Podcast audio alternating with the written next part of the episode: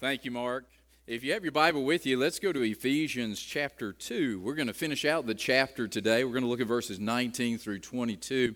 And the title that I've given to this passage of Scripture is Constructed in Christ. And so if you've got your Bible there with you, follow along as I read, beginning in verse 19. Now, therefore, you are no more strangers and foreigners, but fellow citizens with the saints and of the household of God and are built upon the foundation of the apostles and prophets, Jesus Christ himself being the chief cornerstone, in whom all the building fitly framed together groweth unto an holy temple in the Lord, in whom you also are builded together for an habitation of God through the Spirit. Let's pray. Oh Lord, once again, it is our desire to sit at your feet and to listen to your word and to learn from your teaching. We firmly believe that this book is inspired, that although it was penned by human beings, your Holy Spirit is the one who gave them the words to write. And so when we hear this word, we hear your voice. And Lord, we want to know exactly what you've said and understand what you mean by it. Father, I pray and ask that you would help us to understand this, this wonderful position that you have given to us in Christ and in the church, and how our function is to be your habitation on this earth. Father, I pray and ask that you would help us to take in the whole scope of this scene, I pray. In Jesus' name, amen. God is a builder. As you think about it, he is a master craftsman. That, that is evidence from the opening line of the Bible. It is what God reveals about himself in Scripture. The very first verse of the Bible tells us that God is the creator and the constructor of the world. And when we look at the entire revelation of God, we can't help but notice that God builds in, and among the many things that he does, he is a builder. As a matter of fact, I attribute uh, what human beings do and build and create and develop as uh, uh, the representation of their Creator. That because God made us in His image and in His likeness, we are, have this desire and this drive to build things, to make things, to create things. Everywhere we look around, we see that.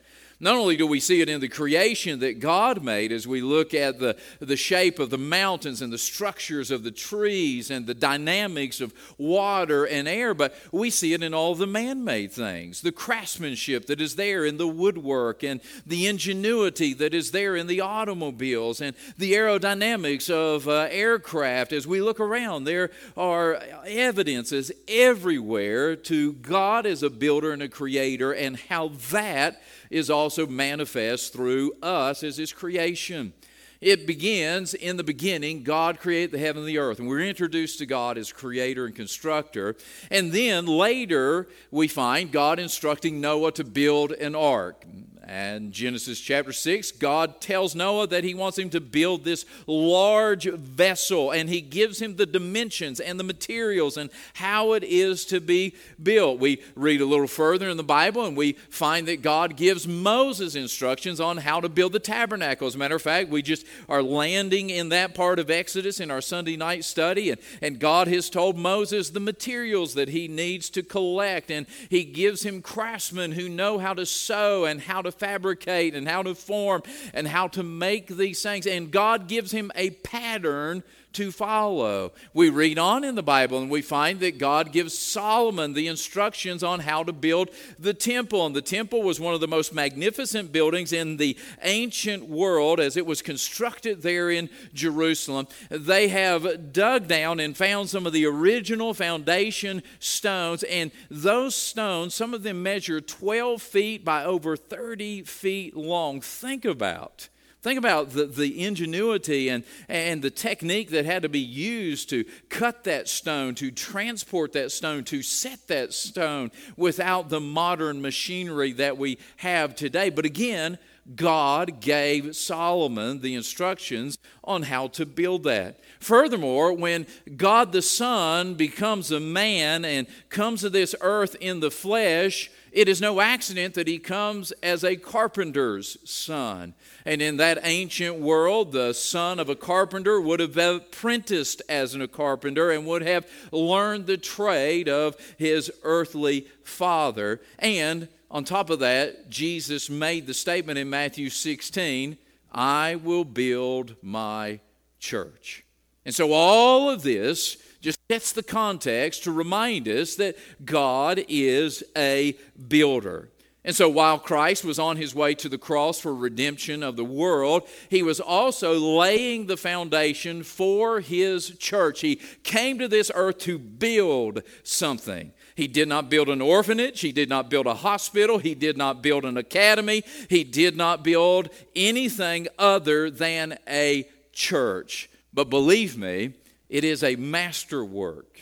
In Ephesians chapter 2, verses 19 through 22, that we just read, it's as if the Apostle Paul pulls out the blueprints and shows us God's building plans for the church.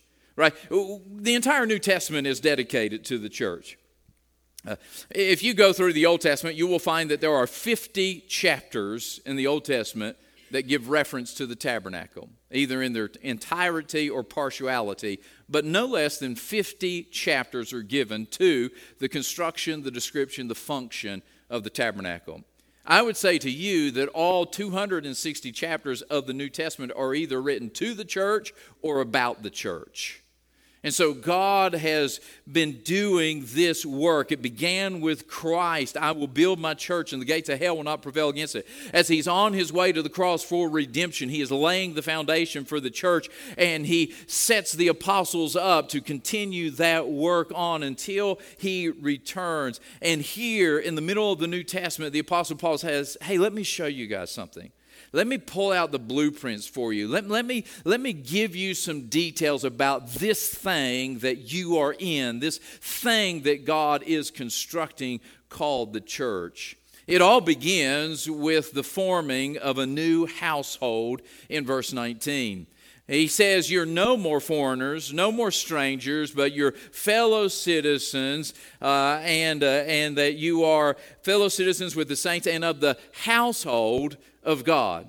In verse 19, Paul uses the word household uh, in, in, reference to the church as a transition from the metaphor of the church as a body to the metaphor of the church as a building. God uses metaphors in Scripture oftentimes to help us understand things. He uses the lamb, He uses uh, agriculture, He uses other object lessons to help us understand a spiritual truth. Some of the metaphors that he has used for the church to help us understand that is that the church is a body. It functions like a body. It has body parts or members that are individual but function together, but it also is like a building. Notice that in the previous verses, he uses descriptive language that can be applied to both. For instance, Ephesians 2:10 it says, "For we are his workmanship, created in Christ Jesus. She says that talking about a body or a building. It can talk about both. And he goes on in verses 14 through 16, and I'll just lift out some of these phrases. He has broken down the middle wall of partition between us, for to make in himself of two one new man, and that he might reconcile both unto God in one body. And so in this chapter, Paul begins talking about the church as a body. And then verse 19, he uses this word household to transition us to start thinking about it like a building. You say, well, is that normal? Well, I would just point out to you that maybe in our country, in our short history, that that is not something that we often do. But in English history, families were often identified by their house. For example, the royal family that is in power at this time is known as the House of Windsor. And uh, that is because they are associated with a family line and a castle. And so, in the New Testament, the church is described as both a body. We find it at the end of chapter 1. And he hath put all things under his feet and given him to be the head over all things to the church, which is his body And then we see the church identified as a building, like in 1 Corinthians 3 9. For we are laborers together with God. You are God's field, you are God's building. And so, what we see first in this text is that God has formed this new household. He has taken Jew and He has taken Gentile, and in Christ He has created a new family, a new body, a new building through which He is going to operate and manifest himself. From there, the Apostle Paul shows us the foundation of the house. In verse 20, the text says, And you are built upon the foundation of the apostles and the prophets, Jesus Christ himself being the chief cornerstone. After Paul establishes that the church is a house, he goes on to describe the foundation of that house. If you know anything about building, you understand that the foundation comes first, and that the foundation is important, and that if you have a crack in your wall, oftentimes the problem is not in the wall, it is in the foundation. If you remember, Jesus used a parable about a wise man who built a house and he dug down to the bedrock and he laid a foundation of stone, and when the storm storms came, it didn't shake the house. But the foolish man built his house upon the sand without a solid foundation. And when the storms came, it destroyed the house. And so, the very most important part of the church is its foundation. As a matter of fact, if you are comparing Christianity to other religions and wondering why there is an exclusivity to Christianity where we say you've got to come through Christ, there is no other way, no other religion measures up, just look at their foundation. They do not have the same foundation that Christianity has. Christianity is founded upon Jesus Christ. There is no one who has ever been like Jesus before in all of history, and no one has ever been as documented as much as Christ has in all of history, and no religion has had the impact that Christianity has had in all of history, and it all goes back to the foundation. And so Paul says, I want you to understand something about this church that you're in, this church that you make up. It has a foundation that is sure. It begins with the cornerstone, which is Christ. We need to note that that, that had been a messianic prophecy for nearly 1,000 years, that the Messiah would be a cornerstone. Now, as we understand the revelation of Scripture and the progressive nature of that, it, God begins to reveal pieces of the picture to them early on. And sometimes they get a glimpse in Genesis or in Exodus or in Psalms or in Isaiah. And as it's coming, they, they know that it's significant. They know that it's talking about something that God's going to do in the future, but they don't understand it in its full detail. And so here in Ephesians chapter 2, Paul reaches back and he says, Let me connect a dot for you. You are familiar with this millennia old prophecy about a Messiah that he would be a cornerstone. In fact, we find it for the first time in the Bible in Psalm 118, verse 22. The stone which the builders refused has become the headstone of the corner. And so that's the first introduction. And so what they are being told is that this, this stone like figure, if you will, is not going to be recognized by those who are in charge. It's going to be rejected at its first inspection. But that it is going to turn out to become the actual cornerstone of whatever this structure is.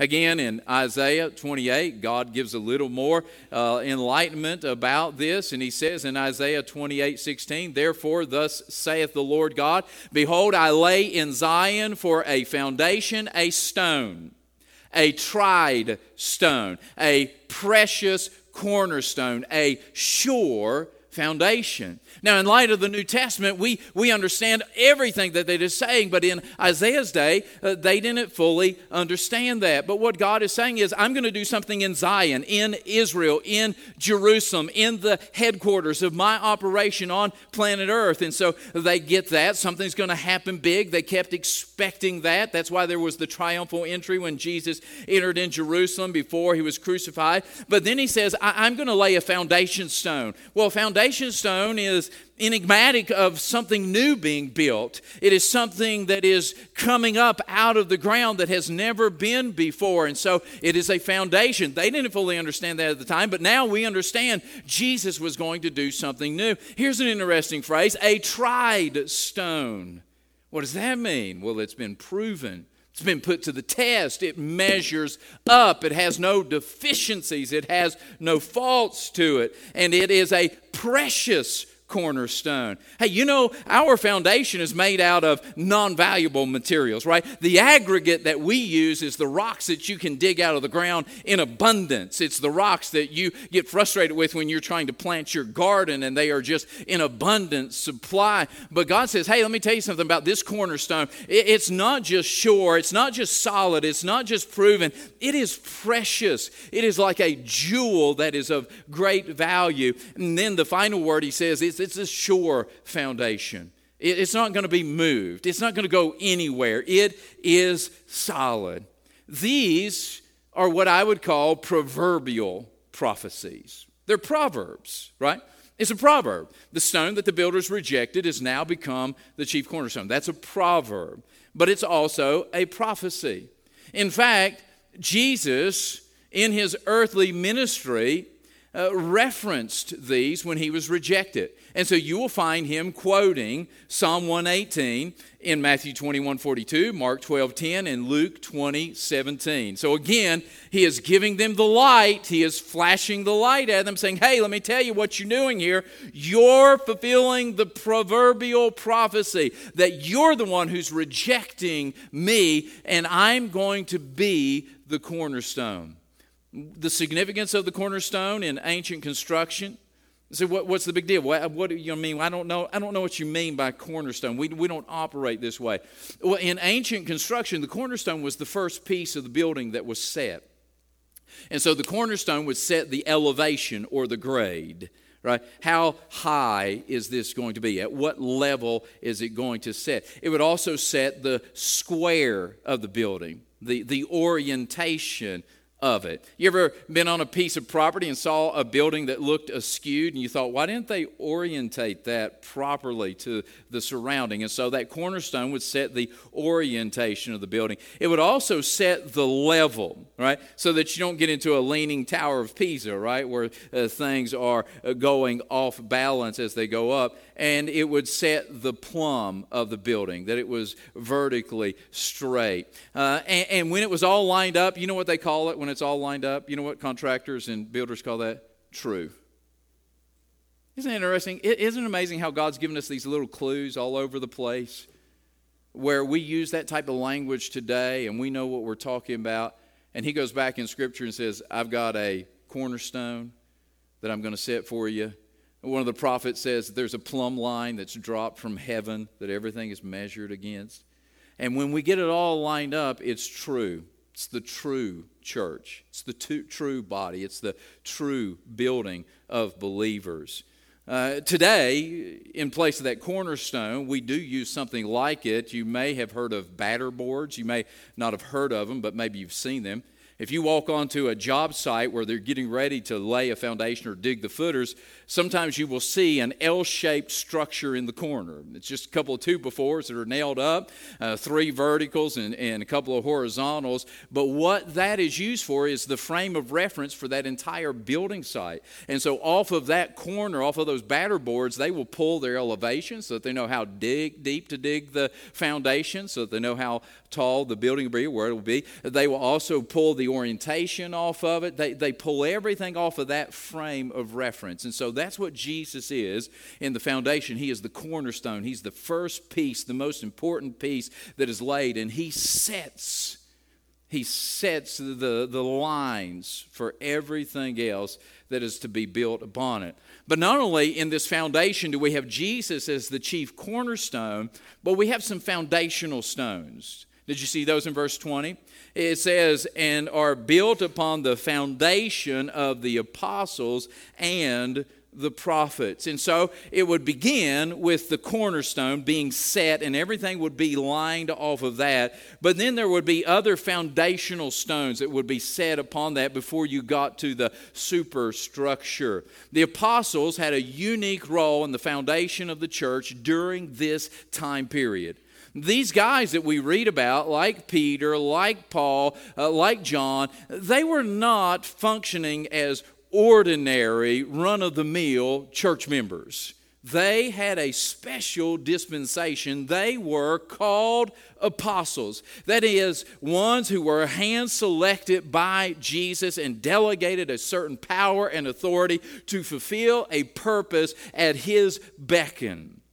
And so Jesus selected 12 apostles and he used them to lay the foundation of the church. According to Ephesians 4:11 and 1 Corinthians 12:28, they were the first order. It says that he set some first apostles and prophets and then evangelists, pastors, teachers, so on and so forth. So there's a distinct order. They don't fit in anywhere else. They don't fit in up here at the top. They fit in down here at the foundation. And by the way, according to Revelation 21:14, there were only 12 apostles. Now, that word is used in some church traditions today. They, they call the office of apostle. They believe that there's something called apostolic succession and that, that Peter and James and John and the rest of the apostles each had a successor that they named and they passed on their powers to them, like Elijah and Elisha, and that that has continued on eh, for 2,000 years, and that there are some apostles in the church today. If you ever meet one, my advice to you is run. Get away from them because they are not apostles.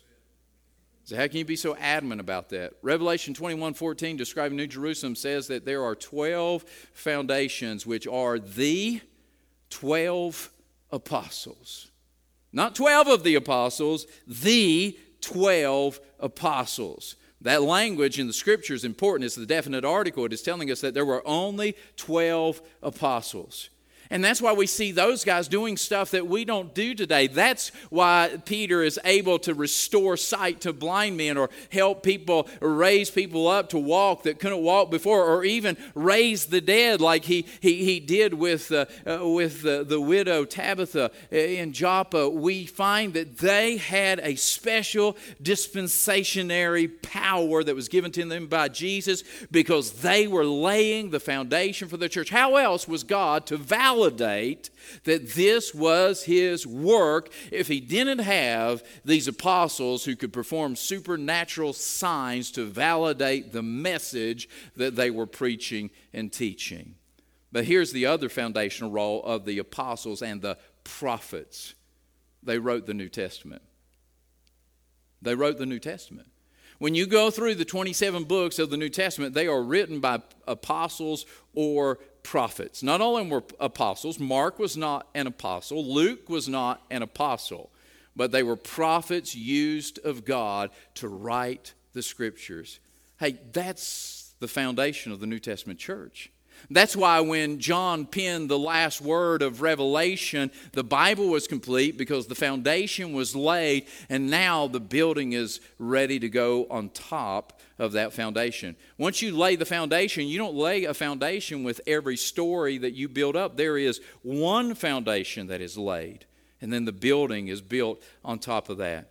That brings us to the framing of the house, which is described in verse 21 In whom all the building fitly framed together groweth unto an holy temple in the Lord. After the apostles, all other Christians are built upon this foundation as the framing of the church or the superstructure of the church. And so you're built on the foundation of Christ and the apostles. I'm built on the foundation of Christ and the apostles. They were built on that foundation in the first century, second century, all the way up to the 21st century, all the way until Jesus comes back. We are built on that foundation, and we are the, the, the building material, if you will.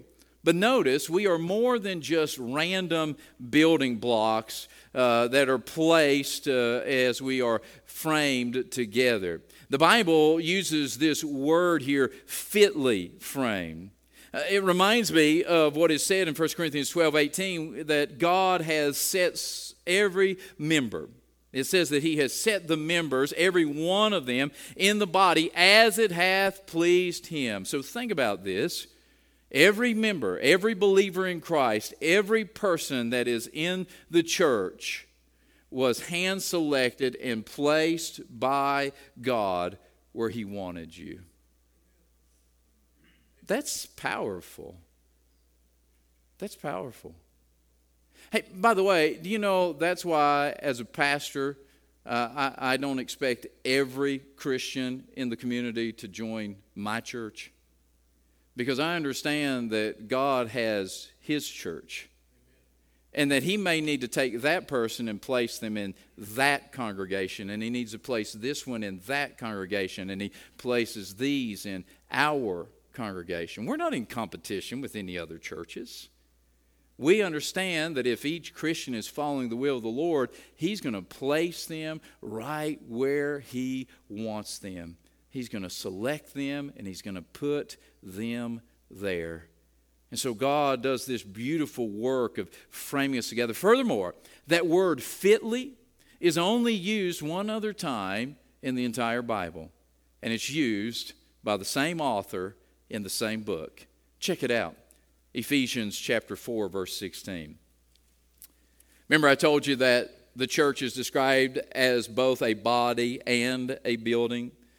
In Ephesians chapter 4, verse 16, he is describing the church as a body. Check it out, uh, verse 11. And he gave some, here's the order apostles, some prophets, some evangelists, some pastors, some teachers, for the perfecting or the completing of the saints, for the work of the ministry, for the edifying of the body of Christ. Drop down to verse 16 from whom the whole body fitly, here it is, fitly joined together and compacted by that which every joint supplieth, according to the effectual working and the measure of every part, maketh increase of the body unto the edifying of itself in love.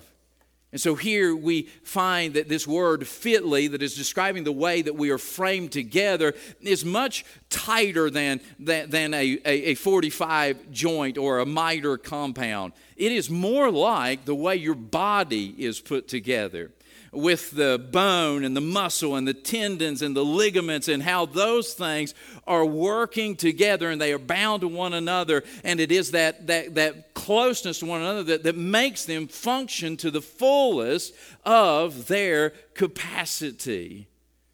And so you are hand selected and you are the handcrafted workmanship of God and He's fitly framed you into His building. He's placed you where He wants you, and He wants you to have this tight, close jointed relationship with the other members of the church. And then the final aspect is the function of the house. And we find that in verse 22 of our text in whom you also are builded together for an habitation of God through the Spirit. In verse 22, we get the function of the house. It's, it's not just a display for the handiwork of God, right? Sometimes things are made that way by craftsmen. They're just displaying their handiwork, or sometimes there's a model that is built for people just to come and look at and to see and appreciate or, or, or to consider them uh, to hire for their own work. But God is not just making a display, He's not just demonstrating His hand crafting, He is actually building His own habitation. He is building a dwelling place for himself, the place where he wants to reside. What a privileged purpose we serve. As the Bible says, the Most High dwells not in temples made with hands, but it, he dwells in the hearts of believers. Think about this verse in this context. What? Know ye not that your body is the temple of the Holy Ghost, which is in you, which you have of God, and you are not your own, for you're bought with a price. Therefore, glorify God in your body and in your spirit, which are God's. You and I, friends, are the temple or the house or the habitation of God. Dr. Lehman Strauss, old time Bible teacher, said the most sacred spot on earth is not a towering cathedral with stained glass windows, but it is the believer's heart where God has come to dwell. And you might say, this is all good information, but what is the point? I mean, I understand it's helpful to see the blueprints and to know that God formed a household and that He laid a foundation that is sure and that He has framed us together and, and that we become the, the dwelling place of God. But, but, Justin, really, what do I take away from this? What is it that I can carry out of this church today from this text of Scripture that will change my life? And the point is in verse 21 we are to be a holy temple. We focused on the framing when I read that verse the first time, but can I read it to you again?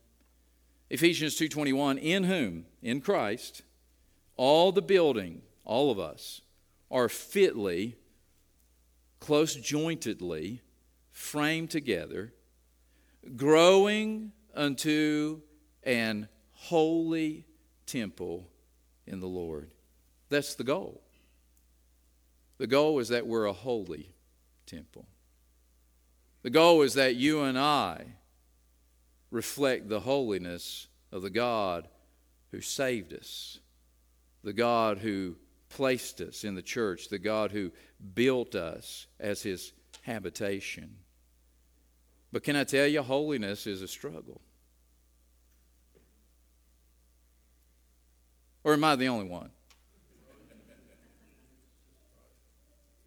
Isn't it strange that we have a holy God and a holy Bible and we're filled up with the Holy Ghost, but so few Christians are holy? Now, look, I, I ain't mad at you. I'm not cross eyed at you. I look in the mirror every day and I realize holiness is a battle, holiness is a struggle. We live in a world that is full of opposition that wants to make us unholy, wants to attract us with the unholy things, wants us to think unholy, wants us to feel unholy, wants us to speak unholy, wants us to live unholy. Don't you feel that pressure in your own life? Sometimes it may be subtle, but it's constant, it's persistent. And it's so easy to find yourself reacting in an unholy manner. Let me tell you something. The great privilege that you and I have is that God has made us holy so that we could be His holy dwelling. Here are Paul's words of admonition to the church of Corinth on this matter. I want to read them to you from 2 Corinthians 6. And I believe that they're the words that we need to carry with us out of this place as we think about how God has constructed us in Christ and what He's constructed us for. He says, What agreement has the temple of God with idols? For you are the temple of the living God. As God has said, I will dwell in them and walk in them, and I will be their God, and they shall be my people. Wherefore, come out from among them, the lost world, the idolaters, the unsaved, and be ye separate, saith the Lord. And touch not the unclean or the unholy thing, and I will receive you and will be a father unto you, and you shall be my sons and daughters, saith the Lord Almighty. Here's the message it's practical, but it's not popular. You and I can't go along with the world. We've got to be comfortable being separate. We've got to be okay being different. The great tragedy in the churches today is that we have tried to become likable by the world. We don't want any headlines written about us, what us crazy Baptists are doing down here. We, we want to be a palatable Christianity. Let me tell you something Christianity's never been palatable to the world. It's always been rejected, it's always been spit out by those who don't know Christ. And so let's determine to be what God constructed us to be. Let's be that holy temple that God can dwell in in this unholy world. Would you bow with me? So we bow our heads, close our eyes for just a moment. There are any number of things that we could say to describe what holiness is in a very practical way.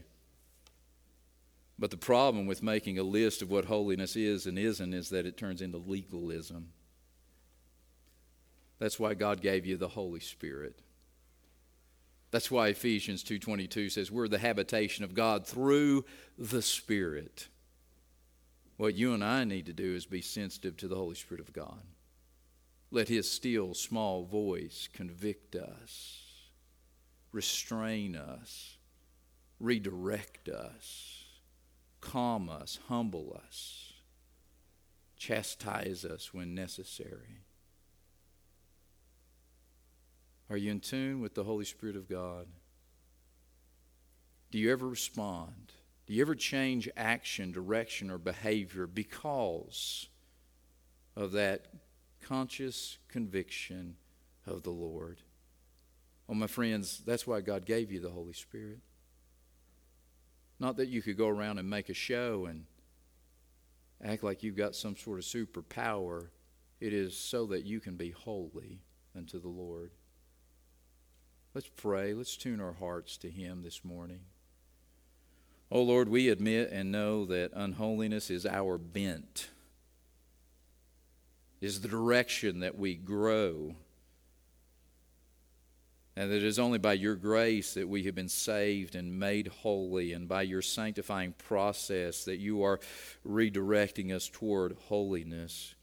But every time the wind blows, it blows us back towards unholiness. Every time the pressure comes, it seems to bend us toward unholiness. Lord, our desire is to be what you are constructing us to be and to allow your Holy Spirit to lead us and to guide us, to convict us and to constrain us and to make us more like Christ, to not be worried about standing out in this world, but that we might truly be a holy dwelling place for you, God. Only you can do the work of holiness. We cannot chart it on a graph. We cannot catalog it. We cannot codify it. We can't write a law that makes us holy. But we have your Holy Spirit inside of us who can. And so, Lord, I pray and ask that you would make us sensitive to your Holy Spirit. And I pray and ask that as we go out from this place this day, that this week we would grow in holiness. And I pray that in Jesus' name. Amen.